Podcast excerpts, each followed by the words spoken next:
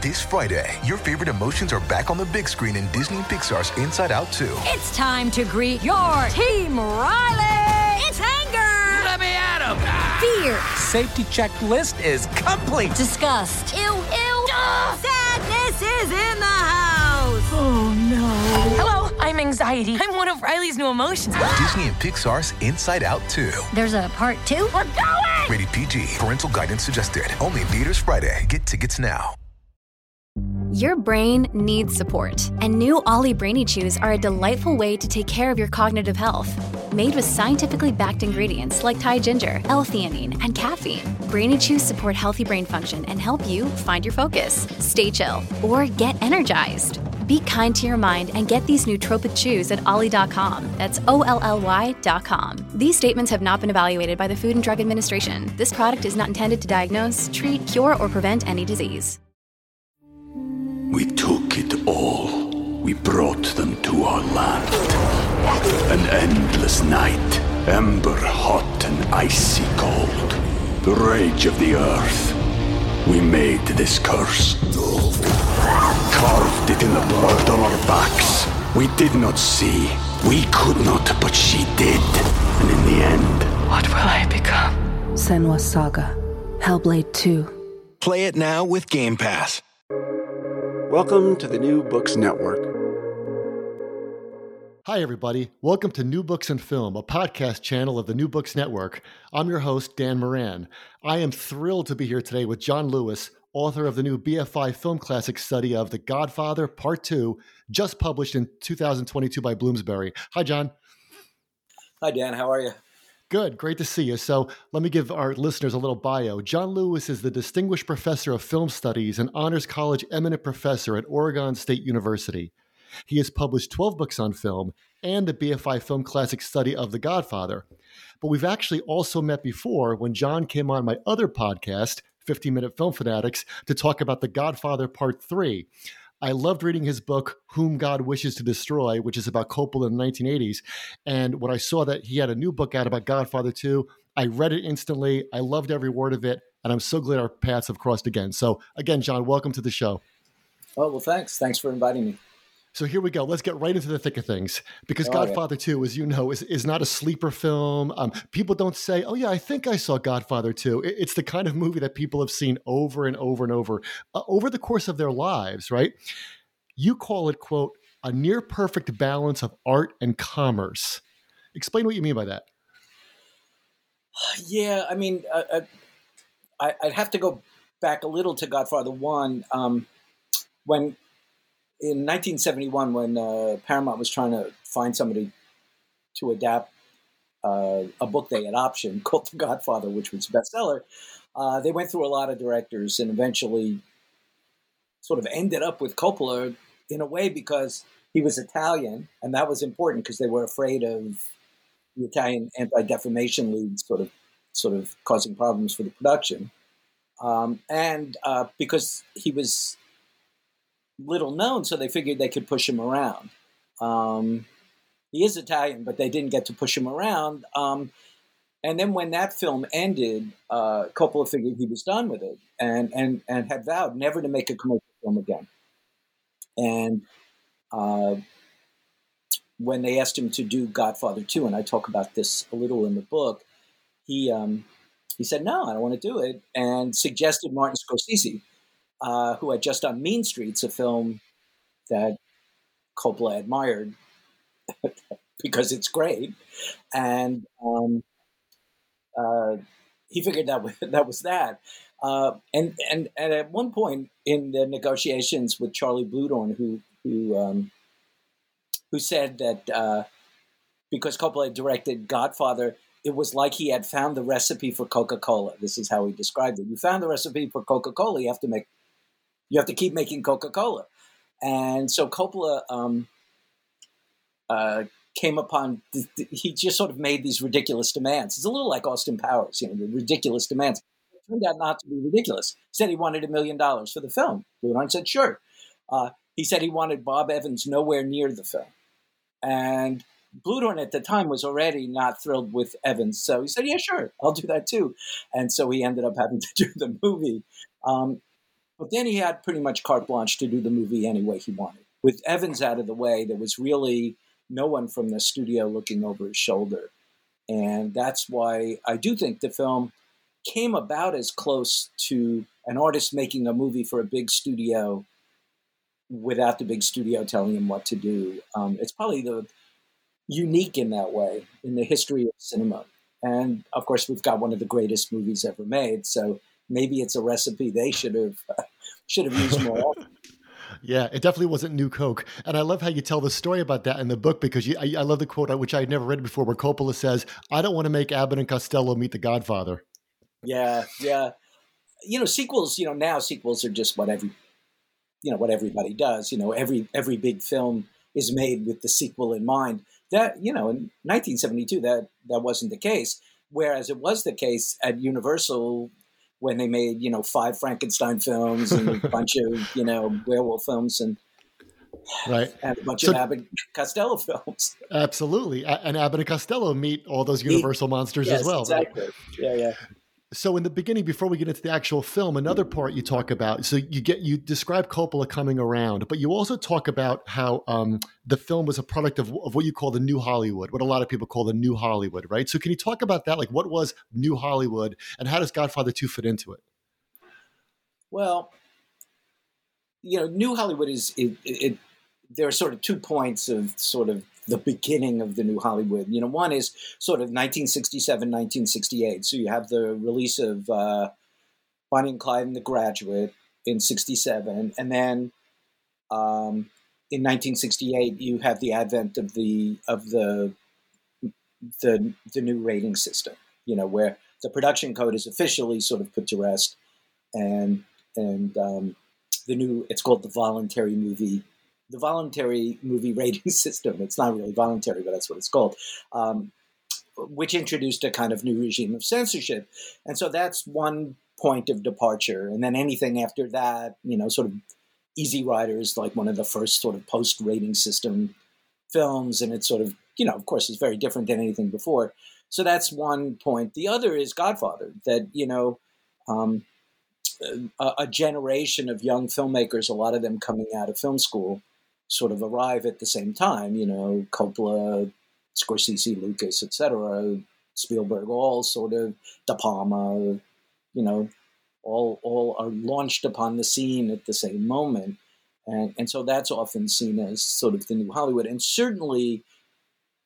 In either version of those stories, Godfather plays a prominent role, and um, uh, and Coppola's often seen as the godfather of the new Hollywood. You know, it's it, it's maybe a convenient phrase, but it's it's pretty accurate.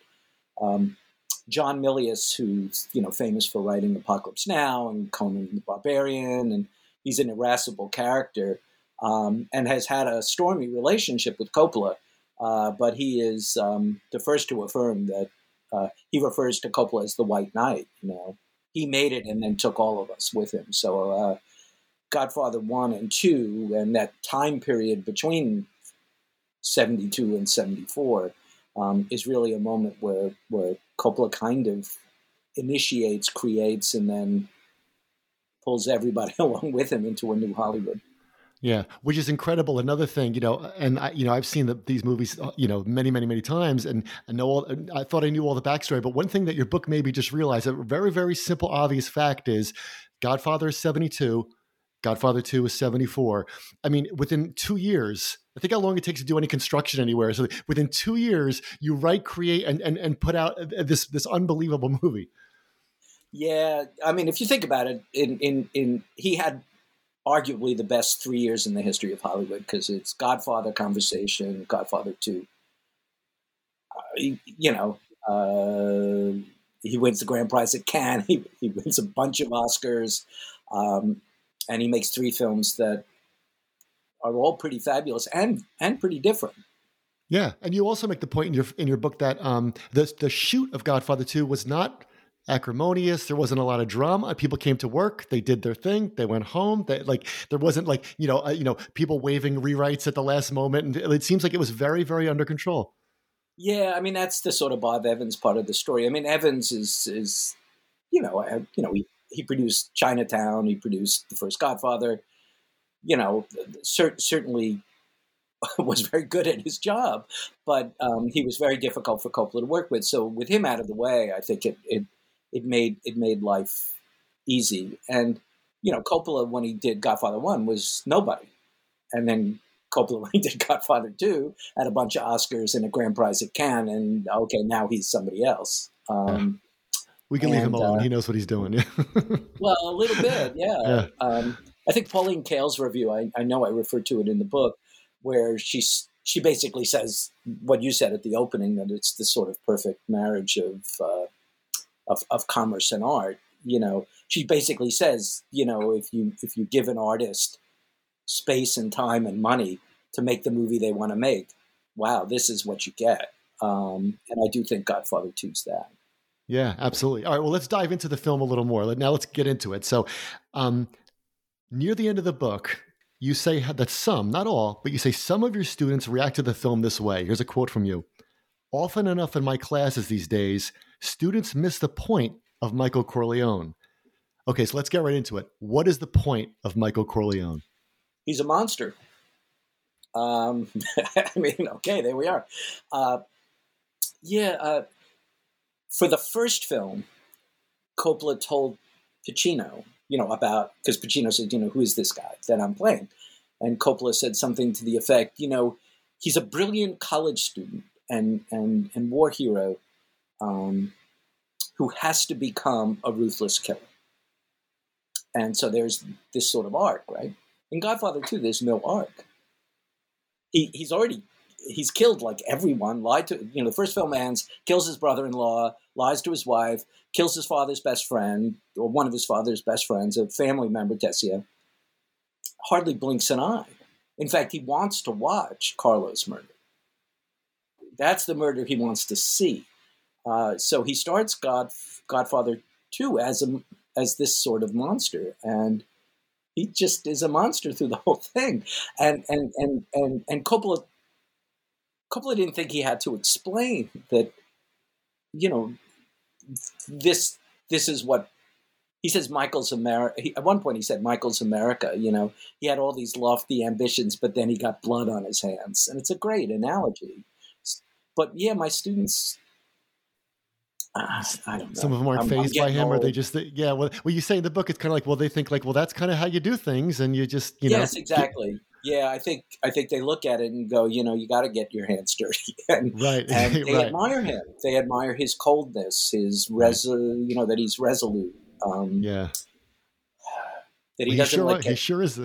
he sure well, is he doesn't let family get in the way. I mean, kills. Right. You know, I don't think we don't have to worry about spoilers. I mean, he No, no, no, no, no. kills his, he kills his brother in this Right, movie. yeah. that's a pretty killing your brother is a pretty big deal. Yeah. and and and that's another murder he wants to watch. Yes, Um, out the and window. that's yeah. not nothing. Right. Uh, you know, there's that wonderful moment. You know, both films have a, a scene of a door closing Kay out of his life, right? And in the first film, I think a lot of students watching go, "Oh yeah, you know, she can't know. You know, this is this is this is the mafia way." But in the second movie, it's it's she wants to see her own children, and he has absolutely no time or patience for that. Right. And, And that's and that's a it's funny you said about him becoming more like the only way you could up his monstrosity level is by killing Fredo. I mean, that's the only way you can up it from the end of the first yeah, one. yeah, yeah, and and I, David Thomson um, had this piece in in uh, Esquire, God, a long time ago, uh, called Michael Corleone Role Model. It's a terrific little essay, and and he sort of talks about this that that especially in the in the eighties, the sort of me decade. Uh, Gordon Gekko, you know, uh, greed is good Right. moment that Michael Corleone is like, you know, this sort of ideal where you you don't let emotions get in your way. Emotions are, are weak, you know, and, Yeah. and and the end always justifies the means. Well, when Kay says to Michael in the film, you know, I always knew, knew they'd never get you, you know, talking about the government. Right. Well, yeah, they yeah, they'll never get him. They'll um, never get him. And I yeah. was supposed to be happy about that. I think Coppola is hoping we're not. But but uh, but it's hard because because like you know it's funny because what, reading your book reminded me I had just seen HUD a few a few weeks ago with, Mm. with the Paul Newman film, and it reminded me that you know Paul Newman's supposed to be this abhorrent, you know, amoral, terrible guy who doesn't change in the course of the movie, but he's Paul Newman, so you can't keep your eyes off him. He's super cool, and that like maybe something like that happens with Michael because it's still you have Al Pacino who who is you know just exudes charisma, even when he's being at his most horrifying. I wonder if that has something to do with the fact that people yeah, the point. maybe. I Yeah. think with with Newman, of course, Newman, you know, is the seduction, you know, Yeah. because of of course it's about the sort of conflicts of sort of physical beauty versus um, Yeah. uh, I don't know. Uh, internal nastiness you know is just sort of horrible but beautiful i think with with with michael it's it's it's almost more corporate you know it's just sort of. You know this is what you have to do to succeed but isn't the argument of the film that you shouldn't? Right. that it isn't worth it because you're going to have to kill your brother. Right. so you should leave the movie saying no no no it's not worth it. I don't want to be him. Right. um, which is how i end the book. You know i you're supposed to say no you know this is too much of a cost. Uh, but like i said a lot of people watch the movie now in a kind of more modern way and they just say yeah you know sometimes you got to do what you got to do Yeah, because there's no Michael doesn't even get uh, uh, uh, the equivalent of a Shakespearean soliloquy where he wants to, where he thinks about, do I kill Fredo? Right. Even Oh, I like Claudius that, and yeah. Hamlet says, you know, I, I've killed my brother. I've done this terrible thing. Um, you know, you, you don't know what's what he's thinking. Then when he looks at Al Neri at the when he's hugging Fredo, and you know that's it. You're like, wow. But he, he we don't even get that scene where he thinks to himself, should I do this or not? Yeah, I, I there I have sort of two answers to that. One, the the Neri thing is brilliant because it's it's just a series of maybe three or four shots. Um, uh, his sister has convinced him to embrace his brother at his mother's funeral, but the only reason he's doing this is now he can kill him. Right. He's not going to kill him while his mother's alive. So actually, he's already like a good chess player. He's a couple of moves ahead, right? You know, I Yeah. she dies, then I make, make these next moves. And he he um, uh, he embraces his brother, uh, but he looks his, at his bodyguard. Right. And what's interesting is Neri's response is a little bit sorrowful. You know, like, yeah, I knew this day was coming, and I'm going to have to kill him. Yeah. Uh, but Michael doesn't have that. Michael just is saying, now we play this move. Mom's dead. We kill Fredo. Right. Um, and then he watches, you know, the ending of the movie where, where, where the theme is playing, and he's standing in that beautiful room overlooking Lake Tahoe, and he he wants to. He it's not because he disbelieves it will be done, because Right. everything he says happens in the movie. It's he wants to watch, which is pretty.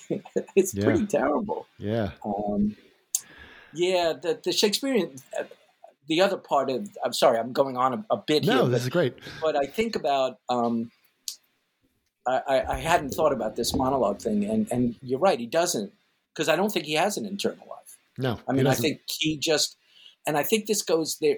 I, I talk about this sometimes in, in, in my classes. Um, there's there's a scene in in uh, Fitzgerald's Last Tycoon where Monroe Stahr is talking about what it takes to be a film executive or any executive, and he says, "Well, I, I may have the, the the scene slightly wrong, but I think I have it right."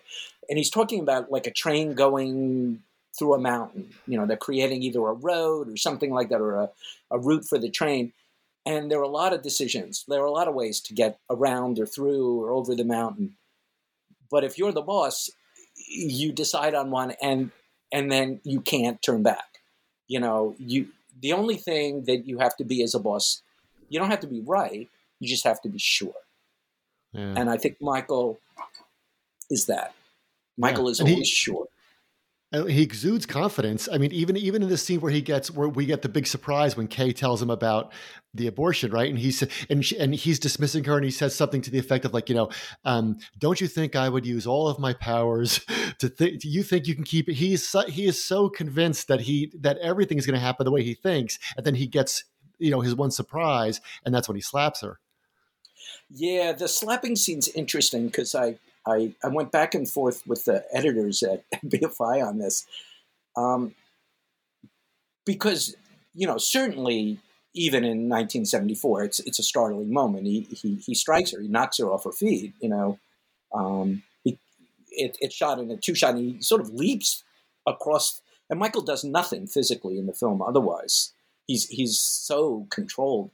Um, but it's sort of what does it mean? You know, is this a scene that's about the violence we saw? I, I, I think it's more about Michael losing control and because that to Michael's more important than you know again the you know the immoral the immoral act of striking another person in this case striking striking his his his wife um, but I think it, it, it, it's sort of what bothers Michael isn't that because he's you know he he he commissions violence all the time what bothers him is that he's lost control that she's made him lose control she's won in a way that one tiny moment. And Pacino's such a brilliant actor that if you watch that scene in the movie, it maybe goes by you, but if you're writing a book about the film and stopping it every two seconds looking at scenes, he shakes. Yeah, he has his expression before he leaps at her is is incredible. Yeah, yeah. It it is. How does a body lose control? Right. Um, you know, how as an actor do I do losing control that's not screaming because Michael doesn't scream. and and he just and it's the shake. It's it's it's it's quite as someone who you know knows that I'll I'll never be an actor. um, you know, I can't act. Uh, to watch that and just say, "Wow, that that instinct's pretty awesome." Um, yeah. But it is it is a very important scene, and it it it's one of the very few scenes where where Michael does anything. Um, uh, yeah, I, I write a bit know, about Go ahead. Yeah. No, I was going to say, you know, Al Pacino likes to scream and yell, but Michael does. Michael yeah. would never do that. yeah, I'm not in the. I, you know, I, I actually think Pacino's just brilliant, and and the oh, duration of his yeah. brilliance. He's great. You know, if you watch him doing uh, Jack Kevorkian, which is fairly recent, hmm. role, all the way down to the Michigan accent, it's yeah. like holy Christ. His yeah. his Phil Spector, who looks nothing like is brilliant. Um, so I think he's Angel. What is it? The, the Roy Cohn bit in Angels and in Angels in, in America. America. Yeah. I mean, he's, yeah. I he's. I, I, was reading this thing about uh, Brando, and you know, Brando was great for like five years, and then he had a handful of other roles that okay, you know, he's probably a great actor. Pacino's been been great for a half a century. Yeah, absolutely, um, and is still great. So yeah, there are the the screaming bits, and people always try to point that out. You know, you you they can pull five minutes out of fifty years and and and and quibble. Um, but in Godfather 2, he's almost a nerd. You know, so there's no screaming except the scene we're talking about. There's no screaming, and that was that was that's a very challenging role to do nothing and be great. Right. Yeah. Absolutely. Absolutely. Well said. Well said. All right. Well, let's let's. So that's a lot about Michael. Let's move into some other points of your book. So uh, another uh, realization I had when I read this book of yours is that how politically aware this this movie is when it comes out in 74 so you have you know senator geary you have michael telling him we're part of the same hypocrisy you have moments like that and you say that in 1974 this film your line is it was profoundly tied to its time so can you talk about that for a minute yeah, um, I sort of make the point about about this. Uh, if I can plug for a second, I wrote sure. a BFI book on Godfather as well. Sure. So I've written about both both films for this series, and um, there's a line in the first Godfather film when he comes back from Sicily. Michael comes back from Sicily, and he's um, courting. I don't think it's the right word. Kay again. You know, he convinces her to come back to New York with him, and um, she says something you know, he says, uh, you know, we'll be legitimate in five years. He says that a lot in, in all three films, and and um, she says, oh come on, you know. Uh, he said, my father's no different than other powerful men and like senators, congressmen. And she says something like, well, senators and congressmen don't send people off to die. It's 1972. I mean, they do do that. You know, Vietnam's happening. So in 74, so I, you know, I think I think Godfather Two is less tied to Vietnam and more to Watergate, and and you know, there's a Senate hearing in the film that's supposed to be the Kefauver hearings. The timing's off by by about a decade because he has the Cuban Revolution, which is ten years after Kefauver, so he has them happening at the same time in the film. But it's supposed to be Kefauver, you know, mafia hearings. Um, but it also feels like HUAC. You know, it feels like the House on American House Committee on Un-American Activities, um, uh, Hollywood 10 hearings. Um, but it also, in 1974, absent those two historical references, which you know you can't expect everybody doing the film to know, um, feels like Watergate, and we were all watching Watergate. uh, I was um, uh, 18 uh, when Watergate happened. I remember watching it on television all the time. Um, you know, maybe the January 6 hearings are like that. I don't, I don't, I don't know, but pretty much everybody watched Watergate on television. I mean, it was, and, and, and so when the film came out and they were congressional hearings or Senate hearings, it's like, okay, I've seen this before. Yeah. And then when Geary sort of is revealed he gives his speech about Italian Americans, which is pretty comical. It's it's pretty wonderful. Yeah. Well, but it's yeah, funny. I think it's tied. It's tied to Yeah. Watergate. When he tells Geary in the beginning of the film, we're, we're both part of the same hypocrisy. Well, they are, and most Americans watching the film are just saying, "Yeah, sure, of course they are." Right. Know, right and it's and that's what's so, so funny about what you said about way, the way people react to michael is you're supposed to be kind of horrified but you know it, it but now when when people watch it and he says we're part of the same hypocrisy and everyone's like yeah okay that's fine like is there any more popcorn like it's it's it's it's Yeah. almost become like a given that it doesn't even shock the audience Yeah, isn't that sad? yeah it is Uh, I mean, I do That think might- it's a much more cynical film. Yeah. Um, uh, well let's let's get into I- that I because mean, when you think about yeah. it, we're still a couple of years before All the President's Men, '76. So we're still a couple of years before that film sort of lays out the Watergate story for most Americans. You know, most Americans watched the Watergate hearings, maybe read the newspaper, but it was all pieces. Um, I think All the President's Men, the book, and then the, the film sort of just lays it out for everybody. And and uh, Coppola's ahead of that curve, um, Way ahead which of is it, because- interesting to think about. yeah Godfather 2 is a Watergate film. We took it all. We brought them to our land. An endless night, ember hot and icy cold. The rage of the earth. We made this curse. Carved it in the blood on our backs. We did not see. We could not, but she did. And in the end, What will I become? Senua's Saga. Hellblade 2. Play it now with Game Pass. Yeah, and I, it's funny because you know all the president's men like it, it took all of all of these strands and, and turned them into a narrative that that you know I remember seeing that as a kid with all the teletype machines like da, da, da, da, da, and like like okay now this all makes sense. You could you could follow it right? And so that leads me to a question. I, I have to ask you a, an inside baseball question about Godfather 2 about the plot because I think that the plot of Water of Watergate is quote unquote like the plot of Godfather 2. It's labyrinthine, it's super complicated, who knows what at what moment. That's kind of like the fun of the plot of Godfather 2, right? So I want to ask you a question about the plot. And I want to get your reaction to it and then talk about like the, the the way that the story is put together with the two halves and with the Hyman Roth stuff, right? So you have the one thing you said in the book that made me that I couldn't shake, and it actually made me laugh out loud when I read it. Was you you make some offhanded remark and you said um, Michael knows more than Coppola. like Michael Corleone knows more about what's going on in this movie than, than the director does, and I thought to myself, that is so great. That's exactly how we watch Michael Corleone, like wheels within wheels, right? So here's what it is. Um, I got to indulge you on this. It's the scene where Frankie um, Five Angels is almost killed. It's it's the bad hit in the bar, right? He goes in. He's going to meet the Rosatos. He's going to meet Carmine Rosato. Danny Aiello comes behind him and says, Michael Corleone says hello. The cop walks in. Everything goes south. There's a fight in the street.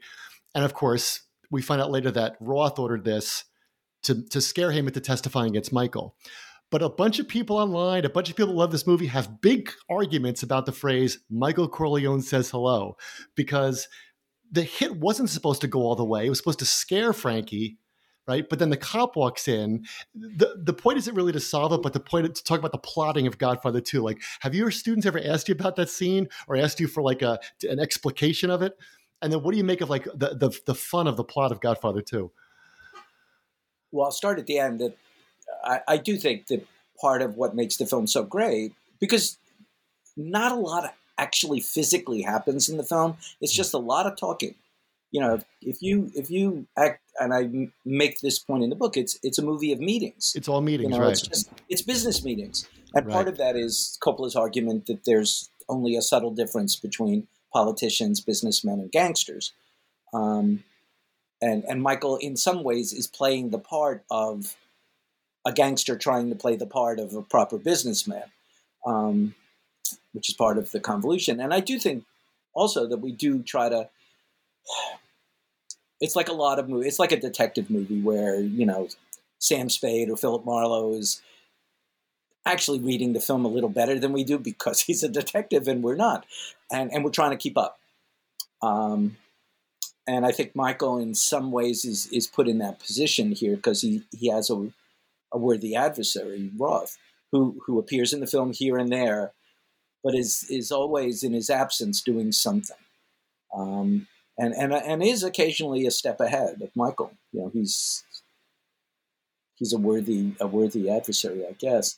Uh, so I do think that that line that you're talking about, I've always read. This doesn't mean it's right or wrong, but I've always read that that's part of Roth's scheme. You know that um, the whether they're trying to kill him is a little bit dif- difficult to figure because it does look like they are trying to kill potentially. And maybe this gesture, Michael Corleone says hello, is just so that he dies thinking that. Because I think they try to kill him and, and, and the cop happens upon it and they can't know that will happen. And then when everything goes south and Pentangeli is alive, um, M- Michael M- Michael's got a problem because now that line, which I think was intended just as a kiss off, now that line is in Frankie's head. And Frankie thinks, okay, I've been betrayed. I can betray him.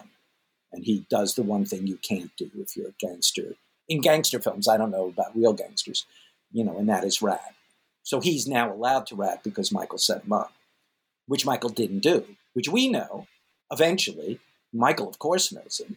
And Michael has this line, and again, I'm, I may be getting the order because I, I, I sort of didn't see this question coming, but I think I have the order right. That Michael, um, Michael actually says to Roth, who put the hit in on on Pentangeli. Well, he's not asking the question because he doesn't know. He does know Yeah. who it's. It's Yeah. Roth. Um, Right. Because then he's because then and Roth Roth gives- says the Rosato brothers. He says the Rosato brothers. Yeah, he yeah. just lies Yeah, right to Michael. Yeah. like, okay, sure. The brothers. and and um, well, he said, I thought it was the Rosato oh, that, yes, that's right. But then, but then Roth goes into this sort of monologue about Moe Greene right. and said, well, somebody killed Moe Greene. we don't know who. but of course, we watched Godfather 1, so we do know who. Yeah. Um, and of course, he knows who too. So I do think there's a point at which these two guys, Roth and, and Michael, you know, this is a very complicated movie, but not for them. Right, right, and that's the fun of it. I think what you and I are doing right now is that that's kind of like that's the that's the you try to keep up with these chess grandmasters of Yeah, Roth yeah, and yeah. Michael, and that's the fun of it. The fact that we're trying to parse together, like er, parse out like what happens during this bar scene, like that, that, that you know, it's the it's the kind of thing people love to talk about. But that's what was so reminiscent to me about Watergate was trying to connect all of these these dots and put things together and, and you're trying to do you're trying to be as good at it as michael you can't be as because michael knows more than coppola but you're trying Yeah. to figure this out and you kind of get carried away in it right Yeah, I think that's the engagement. Because there has to be, you know, why is this film so fascinating when nothing happens? right And I think Now, the with- answer is because it's intellectual. You know, Yes. we're we're trying to figure this this puzzle out. You know, it's it's funny. I just thought of Memento. You know, it's like some, something like that. You know, like yeah there's something going on here, and my engagement isn't like necessarily what I'm watching. It's trying to make sense of what I'm watching. You know, and and and and the fun of Godfather Two is okay. Roth and and Michael are are adversaries at a very at chess master level. Well, can I can I get somewhere near these guys? You know, can I can I figure out this this plot with them? Um, it's a little like the moment in Godfather One where you have that great meeting where where uh, Vito had, brings all the five families together, and Barzini's there, and Tattaglia's there, and he says, "Oh, Michael's coming back from Sicily, and if he comes back and if he's hit by a bolt of lightning, people in this room will have to answer for it." And then he gets in the car with uh, Tom, I think it is, and and Tom says, "You know, well, should should we should we make some sort of arrangement with Tattaglia?" And he says, "Tattaglia's a pimp." I didn't know to today that it was Barzini. We've just watched the same right. scene, and we don't. Right? How did he get that out of that scene? You know? Right. That's great because most of us, most of us, stumble through intellectually through these movies the first time, like Luca Brasi. Like we're like, we're just trying to figure out what's going on. Yeah, yeah, yeah. Yeah. So, poor Luca.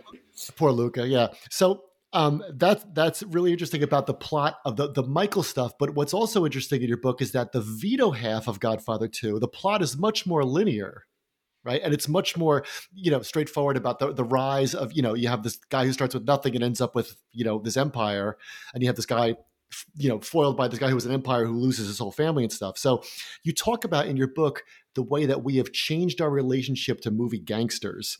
And you say that when we watch Michael testify before the Senate, your, your quote is, we root here for Michael to quite literally get away with murder, a subject positioning that marks a change in the crime picture and the culture that consumes it. So can you can you talk about the two the two different narratives of Godfather Two and how they kind of reflect our relationship with movie gangsters? Yeah, I mean, I, I, I do this actually more in the first Godfather book and the second Godfather book, where I go back and look at this sort of history of the gangster film that Coppola, himself a former sure. film school student, uh, was looking at. So if you look at the big three from the early 30s Scarface, Public Enemy, Little Caesar they all by by necessity end with the death of the gangster.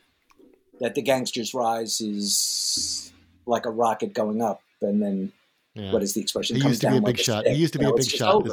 right. Yeah, you know, you, it, the entire film is predicated on punishment, and and and that crime doesn't pay, and and and there's this kind of understanding going into the movie that okay, this is going to be fun for a while.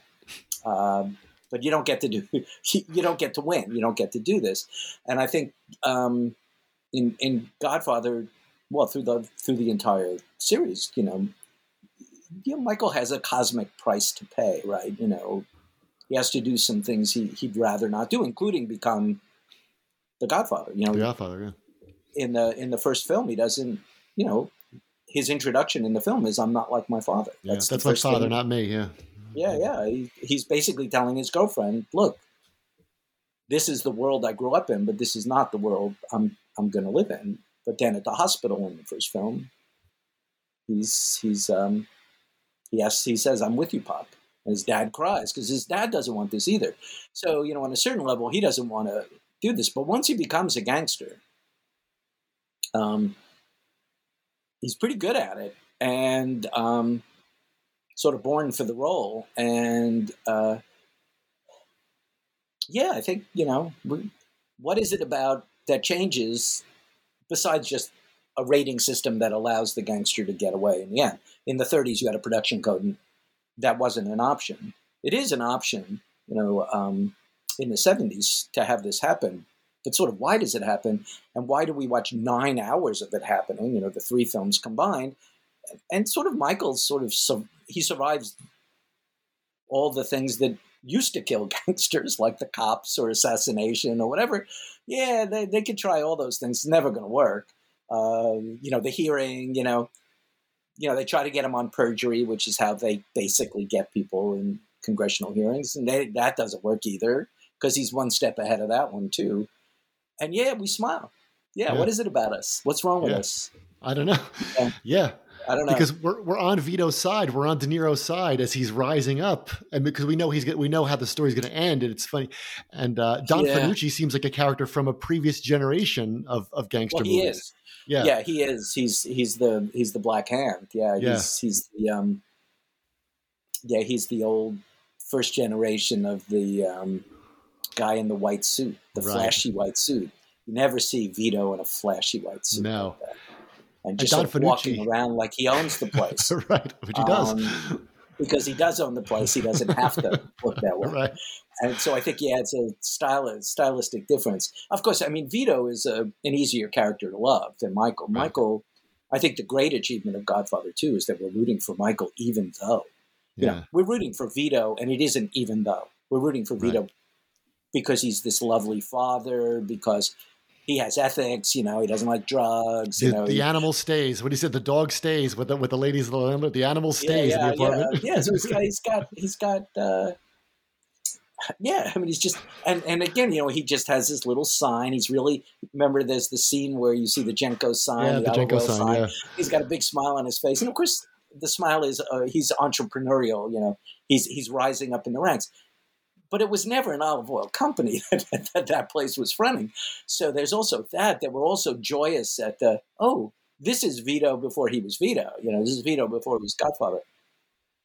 But but he's a lovable character. Michael, you know, he's not a lovable character. Uh, but yeah, we want him to win anyway. And and maybe we're just by 1974 we're pretty cynical about, or we have a kind of moral relativism that's really daunting. Um, and like I say, I show the film now, and and and Michael's unproblematic. You know, he's just you know this is what you do. You know, if you're going to win, this is what you do. Um, which is itself a problem.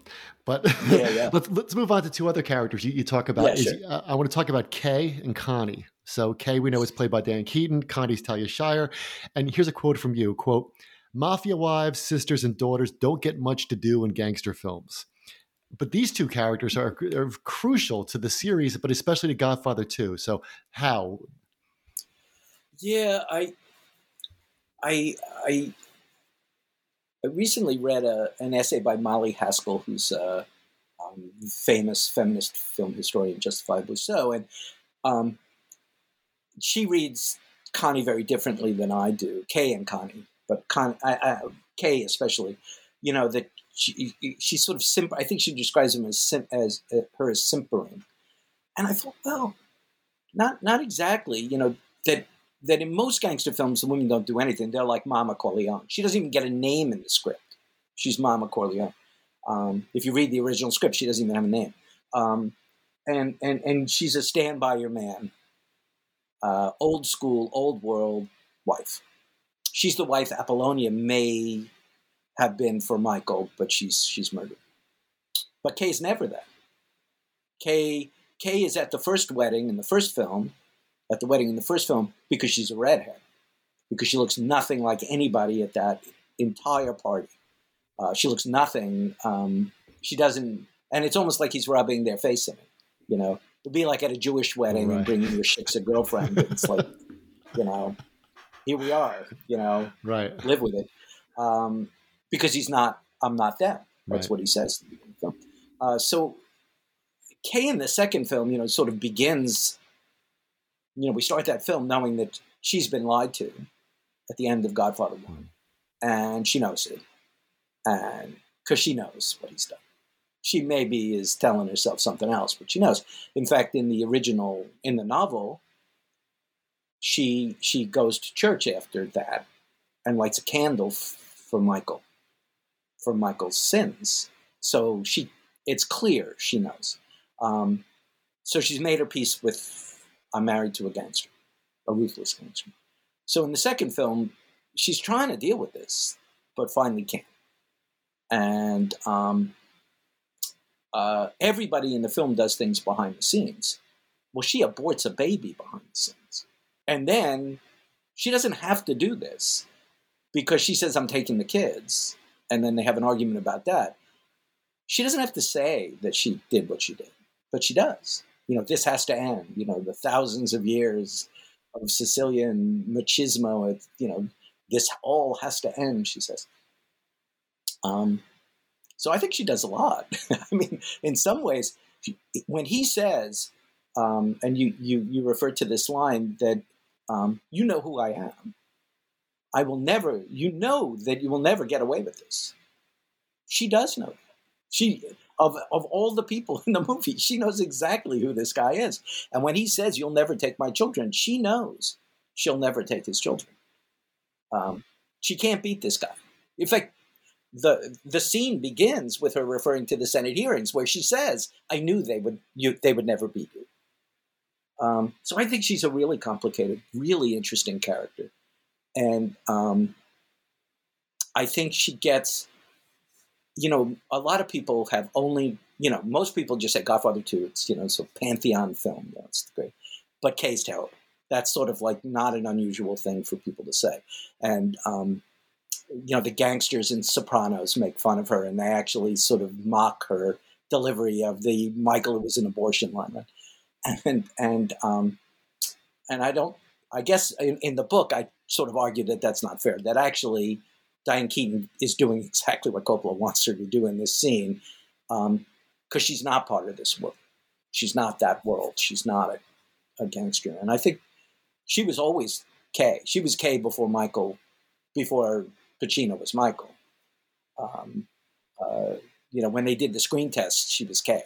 There's a whole bunch of people trying out for Michael, but there's Diane Keaton. Um, and so, anyway, so I, I, sort of make a case for her. Connie, I think, is even more interesting because, of course, she's played by Coppola's sister, Talia Shire. Um, and she's reflected on, on that relationship in interesting ways. Um, but she's she's quite wonderful at the end of the movie. She gets a big scene at the end of the movie. So yeah, she disappears for like 45 minutes. But when she comes back for that scene before the funeral or at the funeral, oh my, she's wonderful. You know, I'm here for you, Michael. And so Molly Haskell sort of sort of writes about, well, you know, she's sort of gone out, now she's come back to the fold. But I think that's the point of the movie. That, you know, here's this movie coming out in the height of the sort of women's movement and and and you know the conventional the conventional wife is sort of kicked out and then the sister comes back to the fold you know she's she's been out with men and she's had a wild time but now she, what she wants is to come back and I, I i guess i don't see that as retrograde i see that as sort of interesting because what she does is she suddenly she actually becomes powerful and if you watch godfather 3 she's she engineers a murder at the end of God, Godfather Three. That's pretty brilliant. Um, an adversary that Michael is maybe a little careless with, uh, but she's not. Yeah, I took it to be that his gravitational pull was so strong that she went away, but he, but she, she couldn't, she couldn't get escape velocity from the family. Yeah, yeah. I mean, I think we have to be careful not to want movies to satisfy our sure our politics. Yeah. Um, uh, she's a character, and she's yeah. a human in a, a, human being in a drama about a bunch of human beings. Yeah, and she finds her place within the apparatus that exists in the film. That's pretty powerful. Kay can't. She's right. shut out. She's systematically right. shut out. And one of the unconvincing things about Godfather Three is the rekindling of their relationship. Yes. It just yeah. seems kind of ridiculous. Um, but Connie's progression is is fascinating. Makes and, sense, know, find yeah. me another gangster film like Godfather Three, where the sister is that much a part of. She's basically organizes everything in that film. Yeah. Michael's Yeah. the one who's Michael even has you know his epileptic fit right or diabetic fit. Right. Um, so he's falling apart, but she's okay.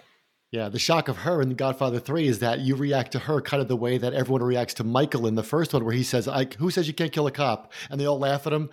And they Yeah. say, What are you talking about? They can't believe that he thought of something so diabolical as killing McCloskey. And then in Godfather Yeah. 3, you get to see Talia Shire do all, do all the same thing. Yeah, yeah, yeah.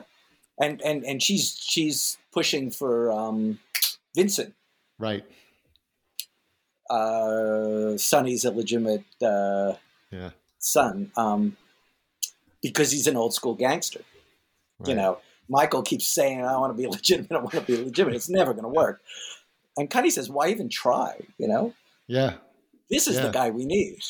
We need a version of Sonny again, um, and that's quite something. Yeah.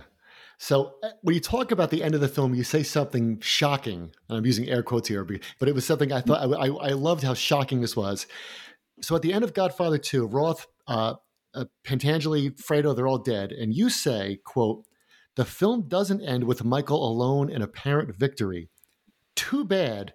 As for what it's worth, that is the ending I'd have preferred.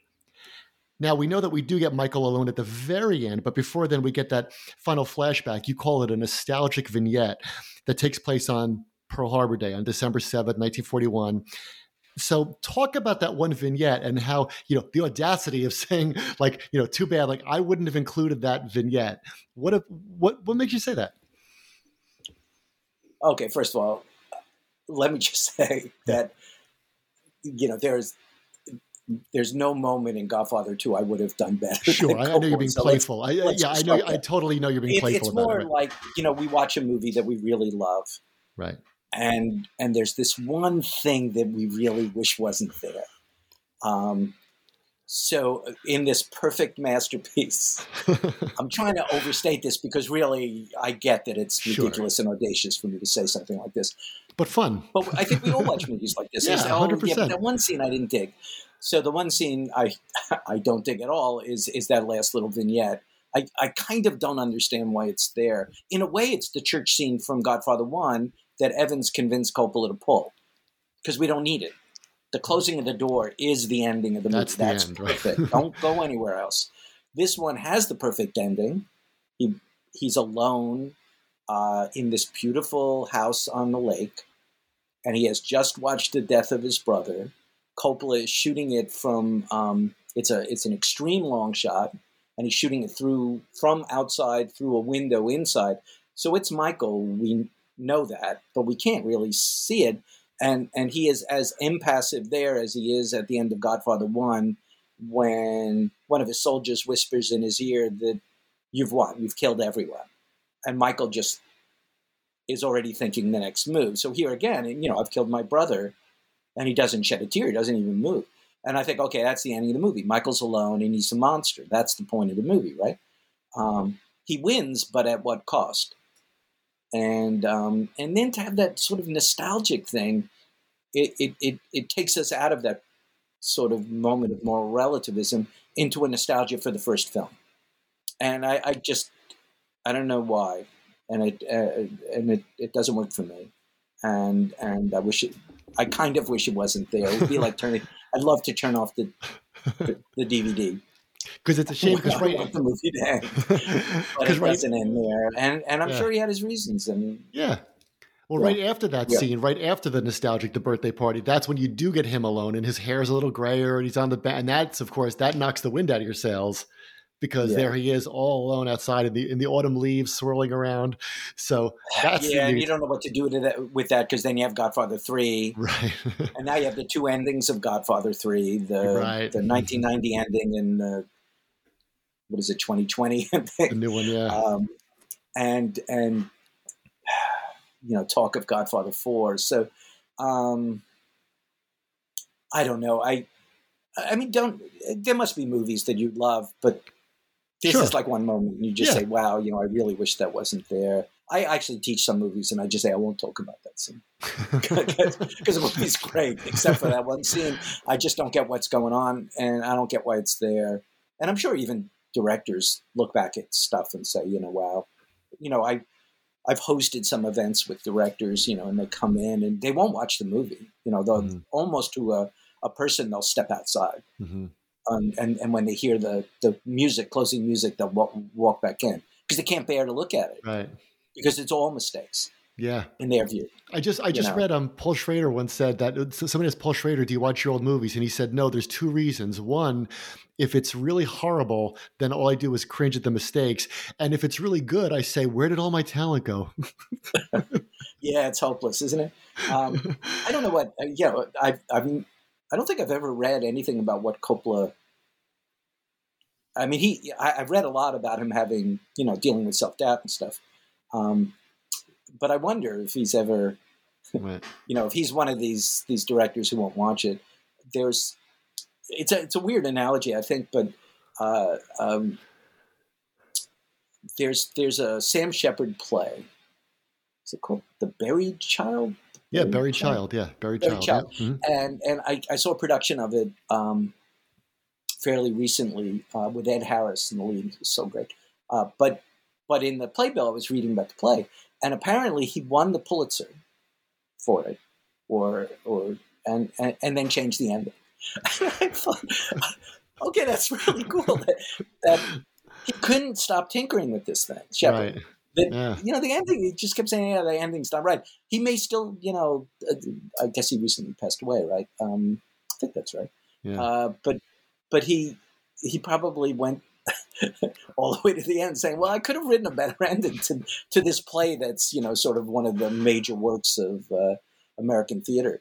Uh, so you wonder. Um, so maybe, maybe, but to me, yeah, that last Yeah. long way That's- around saying I, I, I wish the film ended with that cold moment in the in, Yeah. in, in, the living room, in the den, whatever. Of the, because every time you get to that moment where he's at the end, uh, right before the credits come on, you you know, it's I, I love to imagine. I don't know if you ever came across this in your research, but I love to imagine what the original audience, because I was too young to see it in the movies when it came out. Like, what did people do at the end? What it like? Did they did they applaud? Did they? Because it it it makes me real quiet when I get to the end because you're just like. Oh man! Like he's all alone, and just like you watch this this horror show. It, you don't make yay! Like it's not that kind of ending. Yeah, um, there was a really good essay written fairly soon after the film came out in Jump Cut, which was this one of the first grade uh, film journals, you know, serious film journals in the U.S. Um, and it had film reviews, um, so it wasn't just you know sort of big research articles. It was it was pretty timely, you know. And uh, one of the editors, John Hess, wrote wrote a uh, a review of Godfather Two, and um, he he talks about the ending where Michael is at once the most powerful and the lonely loneliest Yeah. man in America. right. And and I wonder if now we watch the film and only get the second part. Yeah. Yeah. Yeah. That's the lonely question. parts doesn't seem to matter much to people, uh, but powerful he sure is. You know, he's the most powerful. But the lonely, and and I do wonder because I uh, it hit me like, you know, killing your brother is kind of you know it's it's up there, right? You know, it's Yeah. uh, it's about as bad. You know, he kills his brother-in-law, but his brother-in-law is a kind of sniveling character. Yeah, he's a jerk. So, okay, and he's avenging, you know, the setup. You know, his Right. brother was murdered because of this guy. Right. So okay, all of that, I can deal with that. Um, yeah, Fredo betrayed him, but Right. he's your brother, Right. and he's no threat. I mean, that's what Connie No. says. Right. You know, he's no threat to you anymore. But Right. but Tom says the same thing in the film. He says that about Roth. He says Roth's no threat to you anymore. Do you have to kill uh, all your enemies? And Michael kind of says, "Yeah, Yeah. Yeah. I kind of do." Yeah, you do. Yeah. um, uh, and and you know, you know, it's one thing to neutralize people, but no, it's another thing to kill them. Yeah. You have to kill him and, And you have Michael, to watch it Michael happen. likes the clarity of murder. Right. Uh, Yeah. that's no. Michael doesn't want loose ends. Michael doesn't, you know, Michael doesn't want to, you know. no, no, and there's something beautiful because you know, you know, when both of us finish this conversation. There's lots of loose ends out there, aren't there, for Yeah. us to deal with about just stuff.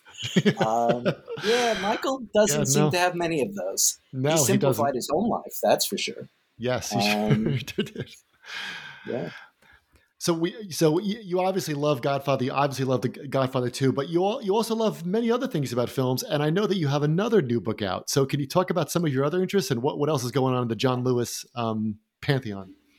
Well, thank you very much for for allowing me to Sure. to to uh, talk about my other book. Yeah, I uh, the the BFI books, the like the Godfather one and two book that I did for the BFI series. I love that series, and and uh, the film classic series is you know wonderful, compact monographs. So written sort of at the same time, and the books have come out at exactly the same time. Um, is a book I wrote about Hollywood and the counterculture. So it's called uh, uh, Road to Nowhere. Uh, Hollywood encounters the counterculture, and it's it's it's a look at at at um, mostly movie stars, but in a couple of cases, filmmakers who have um, who were celebrities at one moment or another, uh, but were also sort of caught up in the American counterculture, who walked away from celebrity or just simply fell out of celebrity and just sort of sort of um, weren't able to reconcile, you know, the the counterculture, um, the, their embrace of the counterculture and their embrace of something as crass and commercial as Hollywood celebrity, and um, it's part of an effort. I've, I've done this in other books where I'm rather than look at the sort of best and brightest of Hollywood, you know, those who succeed in, in, in some sort of wonderful and dramatic and celebrated way. It's a look at the people who almost get there, and then something something goes wrong. Are there any names in there that we would recognize that you? Yeah, studied? so I mean, the obvious one is Dennis Hopper. Dennis Hopper, yeah. um, who gets a third act? You know, he gets he gets sure he gets to be Dennis Hopper again at the end, but there's a big period of time after after Easy Rider where he doesn't. Um, I read about a Mark Frechette who was in um, Zabriskie Point, and and his co-star Dana Halprin, Daria Halprin, sorry, and and um, how, uh, um, Frechette ends up in, in jail after a failed bank robbery and then murdered in jail. Um, wow! This after being the great discovery for Antonioni's film. Uh, I write about um, Barbara Loden, who was an actress and filmmaker who made this one great film called Wanda.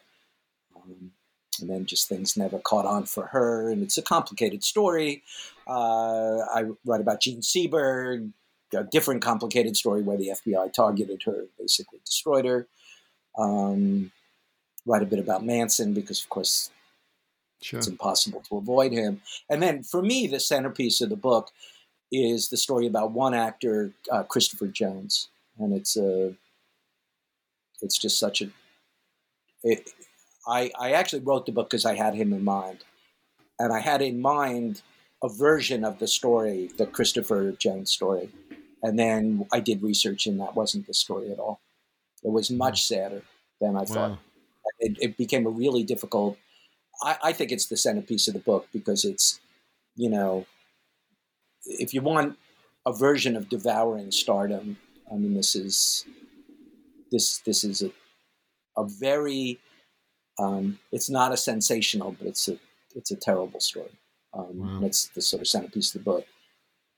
The the larger vision of this is I as a historian I think, and I I, I, feel this very strongly that that that these are the stories that are history, not not you know most people would talk about the counterculture and you know they they talk about all these successes and stuff.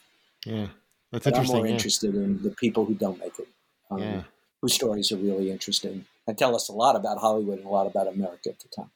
Yeah, that's great. So we'll have to look for that. That's Road to Nowhere, and also our listeners can can pick up the BFI film classics of Godfather Two and Godfather, and uh, maybe BFI will get you to do the one for Godfather Three, and then you'll have the the whole Godfather trifecta. yeah, um, they have a list that they Hmm. keep close to their vest. Uh, so I don't know if Godfather Three's on it. I, I Hmm. maybe doubt it. Okay.